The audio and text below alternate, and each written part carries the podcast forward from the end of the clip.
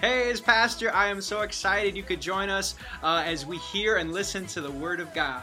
And I'm always hoping and praying that He's going to specifically guide your life and give you the hope and the peace that you cannot give to yourself. He is the power every time He promises to work through this Word. If He has worked in your life, we want to hear about it. Please email us, let us in, encourage us uh, by emailing office.amazinglove at gmail.com. Also, if you'd like to support this ministry, make messages like this ongoing, uh, go to our giving tab online or download the app. Go to the App Store and search Amazing Love Luther. But now, may you continue to grasp how wide, high, and deep and long is the love of Christ in this for you. Thank you. If you can hear this message, listen closely. To the exiled, misunderstood, or upside down, this is your message of hope. When problems come, use them. When enemies persecute you, love them. These struggles are a fire, refining you into gold. Look around. You are not forgotten. You are not alone. Challenge what is expected of you. This world is not your home.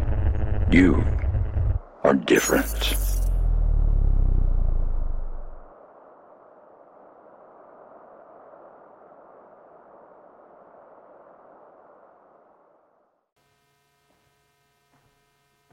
I was a seventh grader hanging out with the eighth graders who just desperately wanted to fit in. You ever been there? Everyone knew I was the pastor's kid, and so I was known kind of as a goody goody. And uh, I just wanted to convince other people, you know, I'm not just a goody goody, I'm not just a pastor's kid, I am actually cool and normal. And so there was music playing in the background. It wasn't K-Love. It was a little bit vulgar um, back in the rock days. And uh, as I listened to one song with a particularly pungent refrain, I thought here was my chance. This refrain I don't feel comfortable saying in church. This refrain was vulgar. But as that refrain played, I used the top of my lungs to flawlessly say each of those vulgar words. And it worked. For a moment, I wasn't the pastor's kid. For a moment, I was the cool kid who had just received the cool chips because I knew the words to this song, and people were shocked. They didn't know I was normal.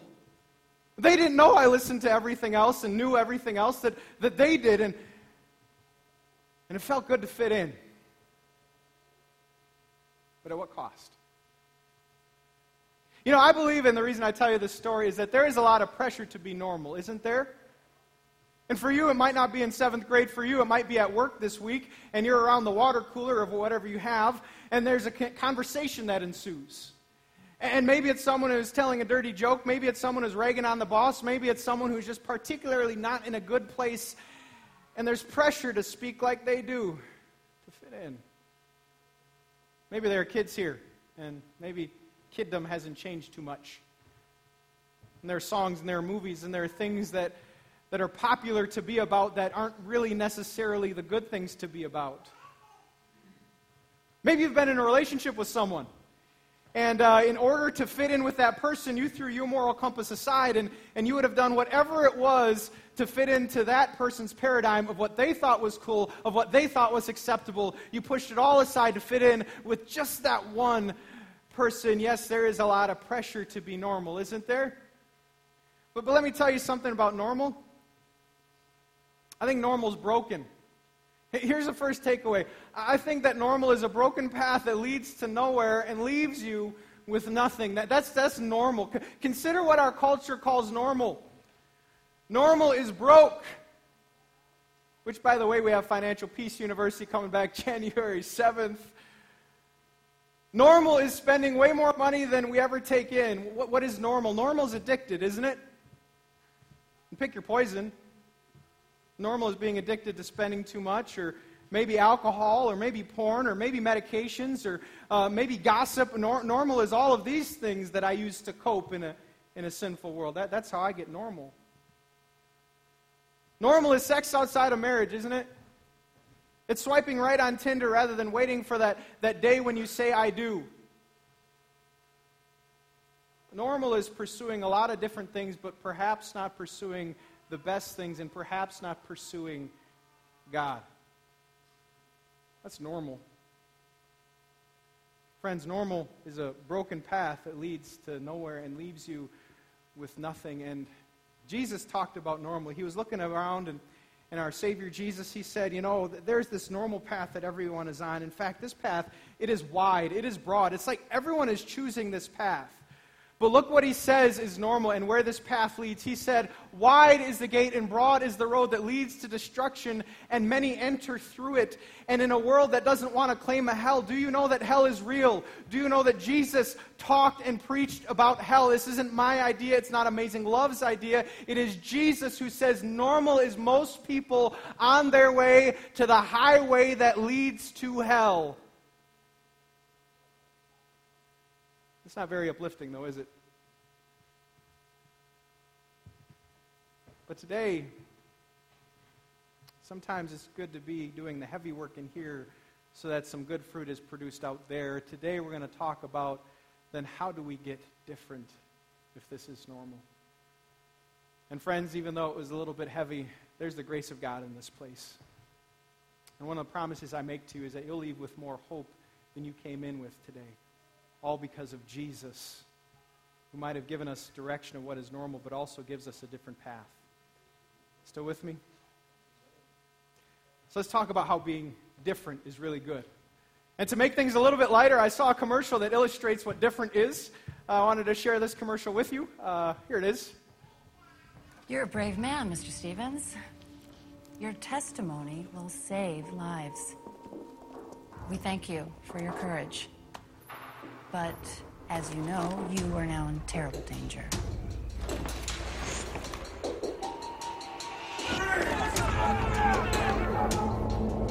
Stevens? Mr. Stevens? For the foreseeable future, this is your new name. This is your new house, your new bank account, and a perfectly inconspicuous SUV. You must become invisible.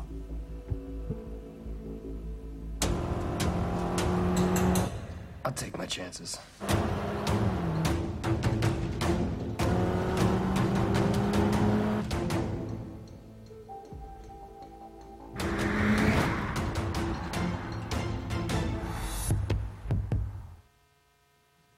Now, for me, if you really want to stick out, drive a Prius. But, uh, but in Audi, that, that's okay too. But uh, anyway.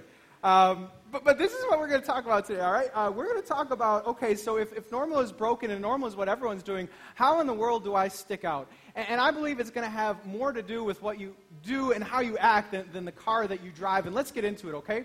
Uh, we're looking at uh, 1 Peter. That's what this book is all about. Um, and and we're, we're talking about how we live as strangers in this world. If you're here with us last week, we talked about how sometimes God brings trials in our life in order to get us to a different standpoint in our faith, to make us stronger through those trials, and sometimes to remind us that we're not home. Well, today he launches into more of how to be different and, uh, and how we'll look different. So I invite you to follow along with me. We're in 1 Peter uh, in your worship folders or here on the screen. It says, Therefore, with minds that are alert and fully sober, set your hope on the grace to be brought to you when Jesus Christ is revealed at his coming. As obedient children, do not conform to the evil desires you had when you lived in ignorance. But just as he who called you is holy, so be holy in all you do. For it is written, Be holy because I am holy. Since you call on a father who judges each person's work impartially, live out your time as foreigners here in reverent fear. For you know that it was not with perishable things such as silver or gold that you were redeemed from the empty way of life handed down to you from your ancestors this is, by the way, where I got my definition of normal. That there is an empty way that leads to nothing and nowhere that is being handed down and, and told to be normal, that, that, that is just common. But it is with the precious blood, a lamb without blemish or defect, that you were bought.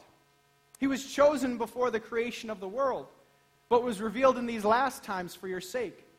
Through him you believe in God, who raised him from the dead and glorified him and so your faith and hope are in God. Now that you have purified yourselves by obeying the truth, so that you have sincere love for each other, love one another deeply and from the heart. Love each other deeply and from the heart. And so we're going to talk about what it is to be different, could you turn to the person next to you and tell them, You look different? You look different? Careful with your connotation there. You look different. Different. Different's good.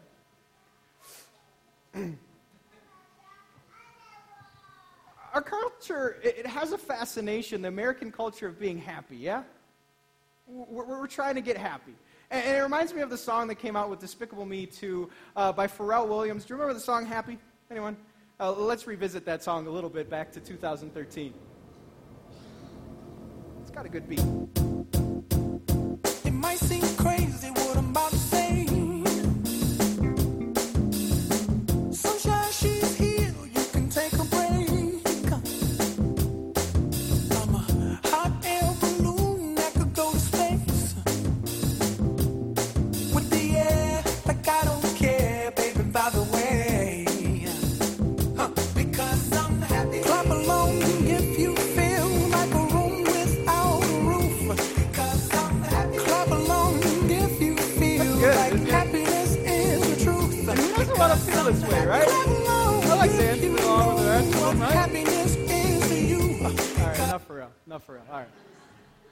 But, but, it's good. When- When, you're the song on and you're dancing and you're, you're just having a ball, I mean, these are good days. There's nothing wrong with the good days. In fact, our, our society is built on this pursuit of, uh, you know, the, I, I think consider of the Declaration of Independence, that we have unalienable rights, life, liberty, and the pursuit of Happiness, of course, right, right?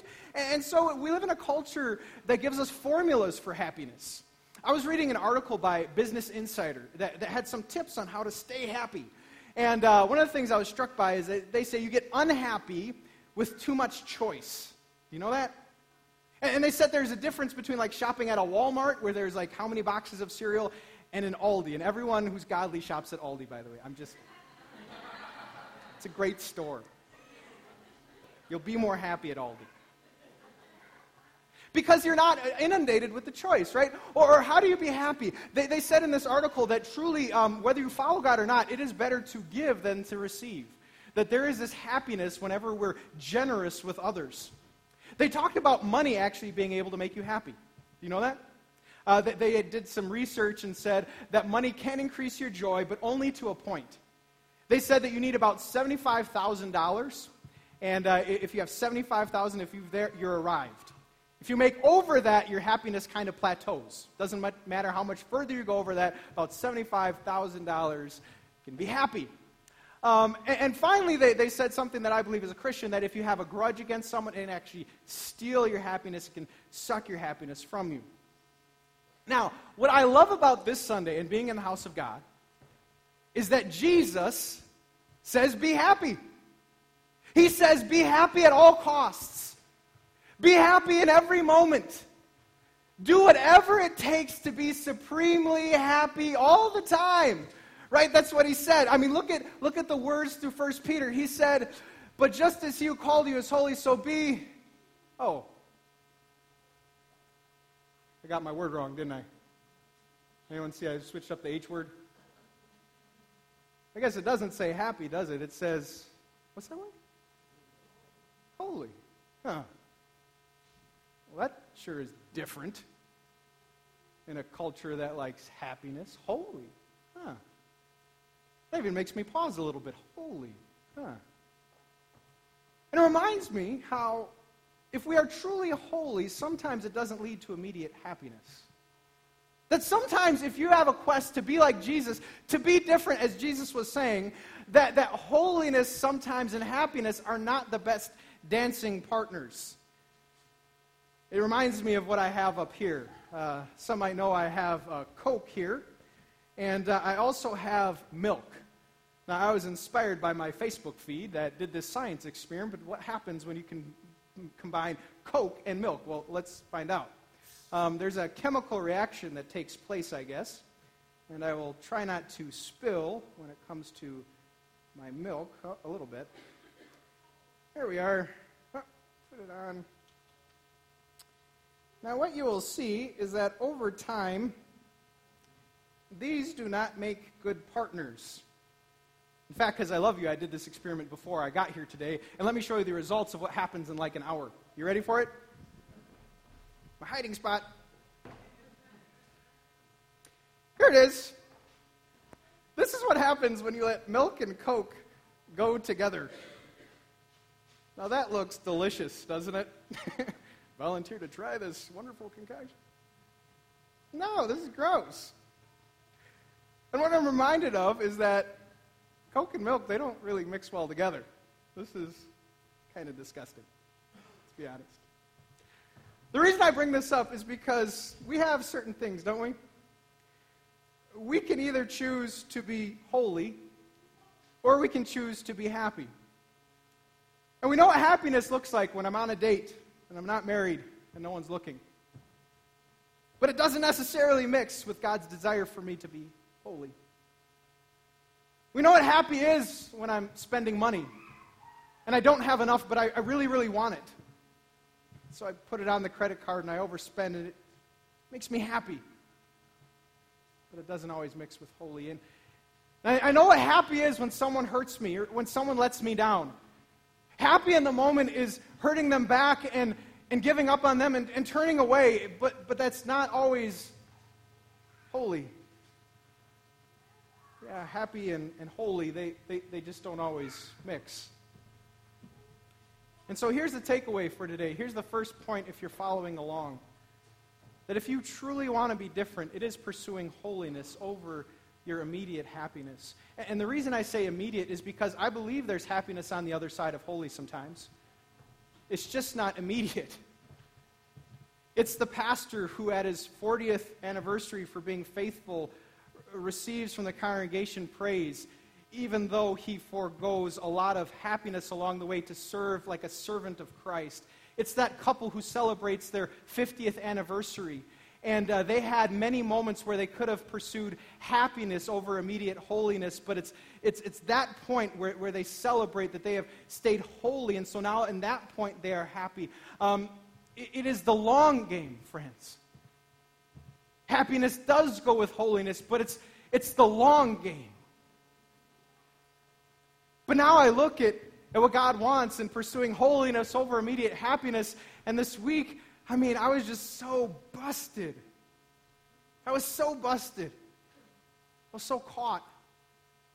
Even at the very first sentence that I was translating, look at verse 13. It said, Therefore, with minds that are alert and fully sober. Uh, the, the literal Greek said, minds that were girded like your loins, which is it doesn't translate very well. Uh, which made me think of, okay, what is girding your loins? Here, here's girding your loins, art of manliness. Thank you very much. Uh, you have a tunic, and you get it ready, and you put it like a diaper. That's manly. All right. But I guess I get the point that the point is that our minds should be ready to go. These minds should be ready for attack. These minds should be ready to understand that, that the devil's going to send a lot of different things because he's a mental terrorist to attack. So I, I got to be ready for the fight. Uh, get your minds ready. And then it said fully sober, which could literally be translated as perfectly self controlled. How many of you want to claim perfect self control? And then I felt even more guilt because it said without excess passion. I'm like, I have excess passion. this is not good. I am busted. And I don't know if you've ever been there. We're like, this is what God wants and this is what I am, and there's a huge gap in between to be different. And we call this sin. And we bring it to the Lord. And we wonder, how do we get past this? You know, this conversation of holiness it reminds me of my experience at the gym this week. I went in and I had my body fat tested, which is really fun.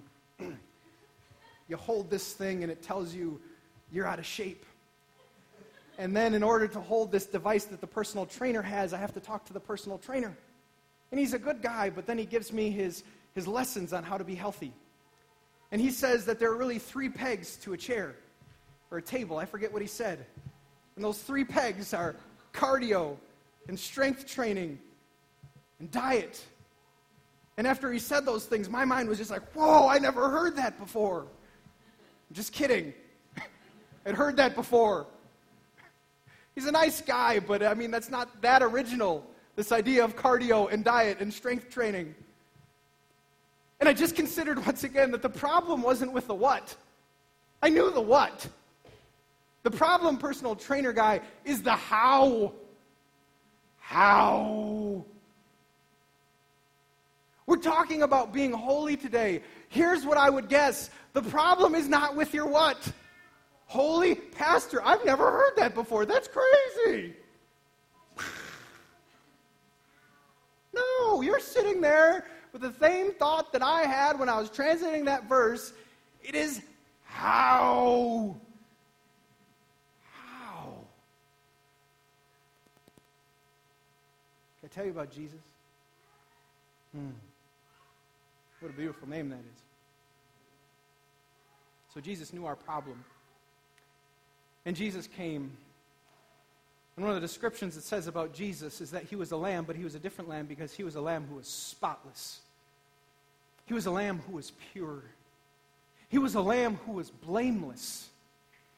And this spotless, blameless, pure, this completely holy one, he traded places with the unholy. God made him who had no sin to become sin so that we could be the righteousness of God. And this lamb, he gave his life on a cross, and that blood speaks a better word than my failing. That blood speaks a better word than my shame. That blood speaks the word of forgiveness and righteousness for you and for me who could have never been holy on ourselves. And that gap is now covered. When I see what God wants and what I am, it's covered by the cross. And this is the reason I woke up today, and this is the power of the church. And if you're new or watching online, you need to know Jesus, He died for you. So you could be holy. Right now, you have a heavenly Father who looks down on your life where you're not perfect, and He declares it perfect through faith.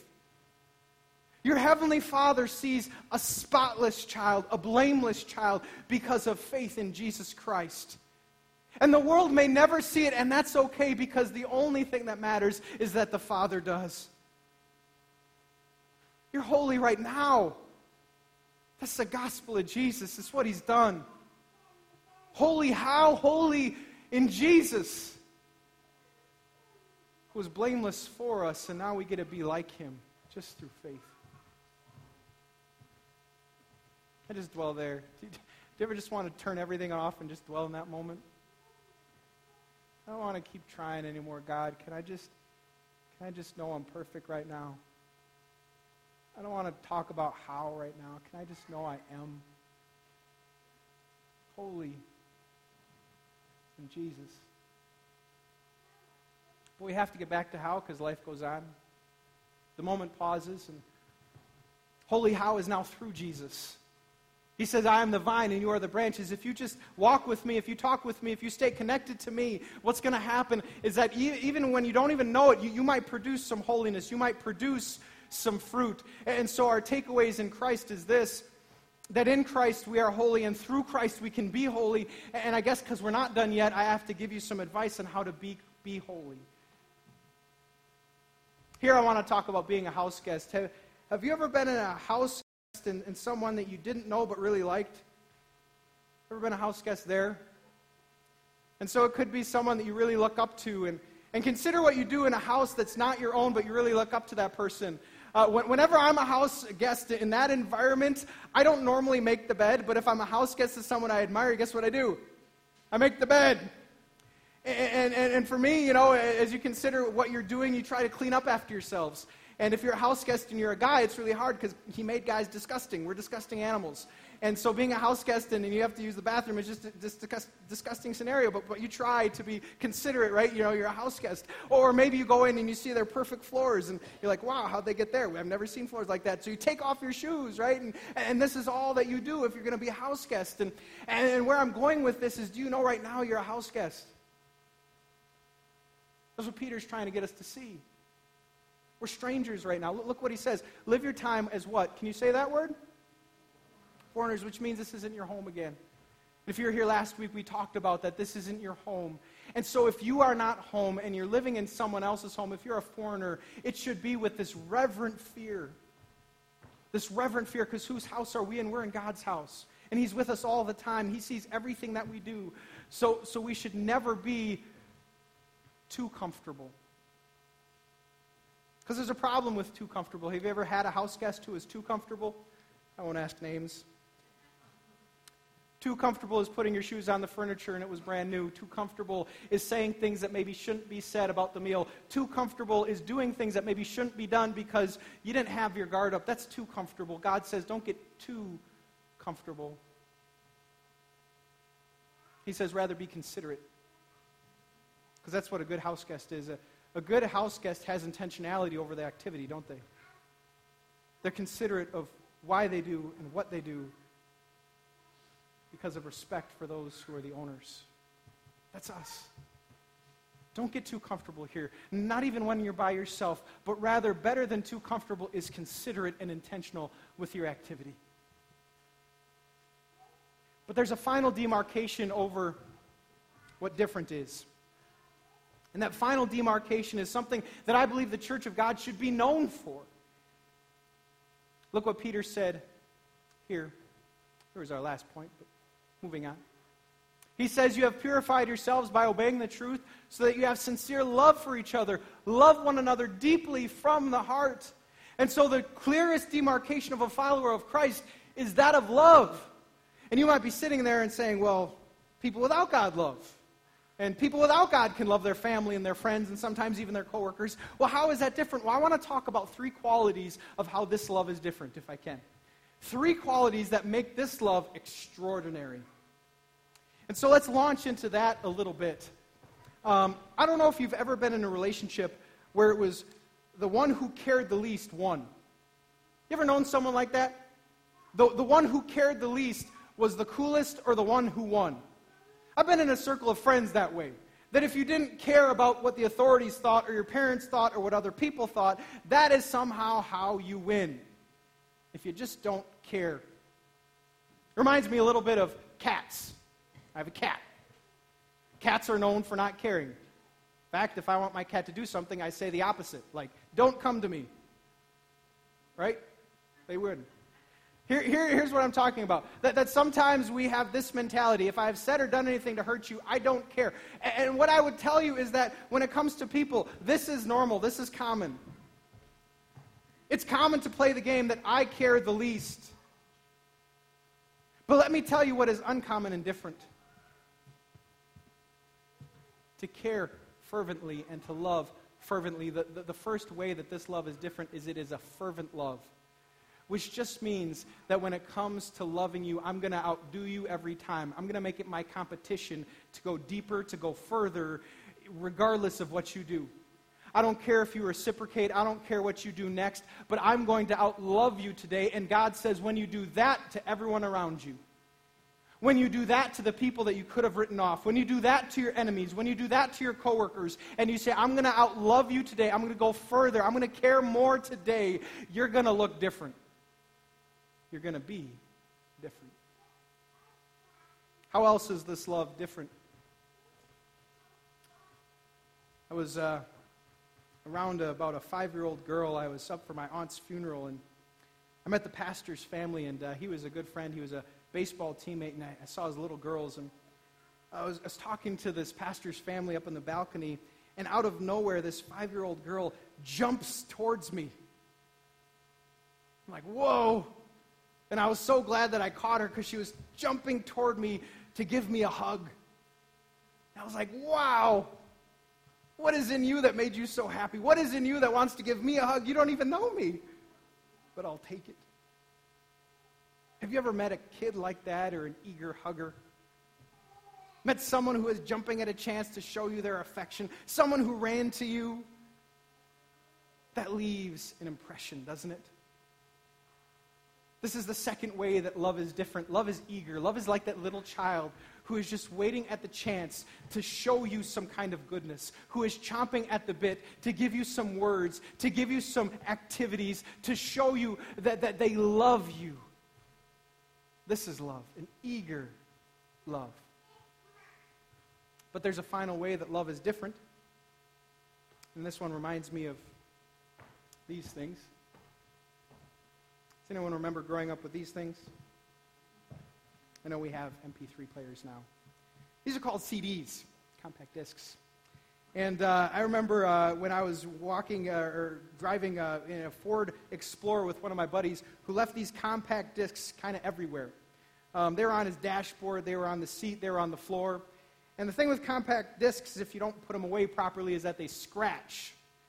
And so I remember driving with his buddy, and he tried to play his compact disc, but he had left it out. And that thing skipped like nobody's Oh my, it was bad. Anyway, um, it, he tried to play me this song and it was cringeworthy. It was just skipping all of the time.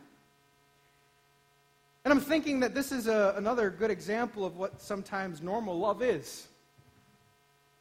It's normal for love to skip. It's normal for love to be inconsistent. It's normal for love to get stuck or to go away. But what is not normal is when we have a continuous love. That's the third way that love is different. To be continual to never let you down, to always be available, to be persistent. Friends, I think if we have this kind of love that's fervent, that's eager, that's continuous, we're going to look different than how other people do it. What I would admit to you is that we should be different by having Christ like love. Christ like love. And He displayed it the best. And so may God convince you that it's good to be different. When you look at your life and say, where should maybe I look a little bit different? And maybe He empower you to do so. Let me pray for you. Heavenly Father, this is a hard talk to be holy like you are because we are not. But being encouraged and uplifted by the gospel that we are holy through Christ and in Christ, now empower us so we can be lights on a hill all declaring the praise and love of Jesus. Amen. Please stand.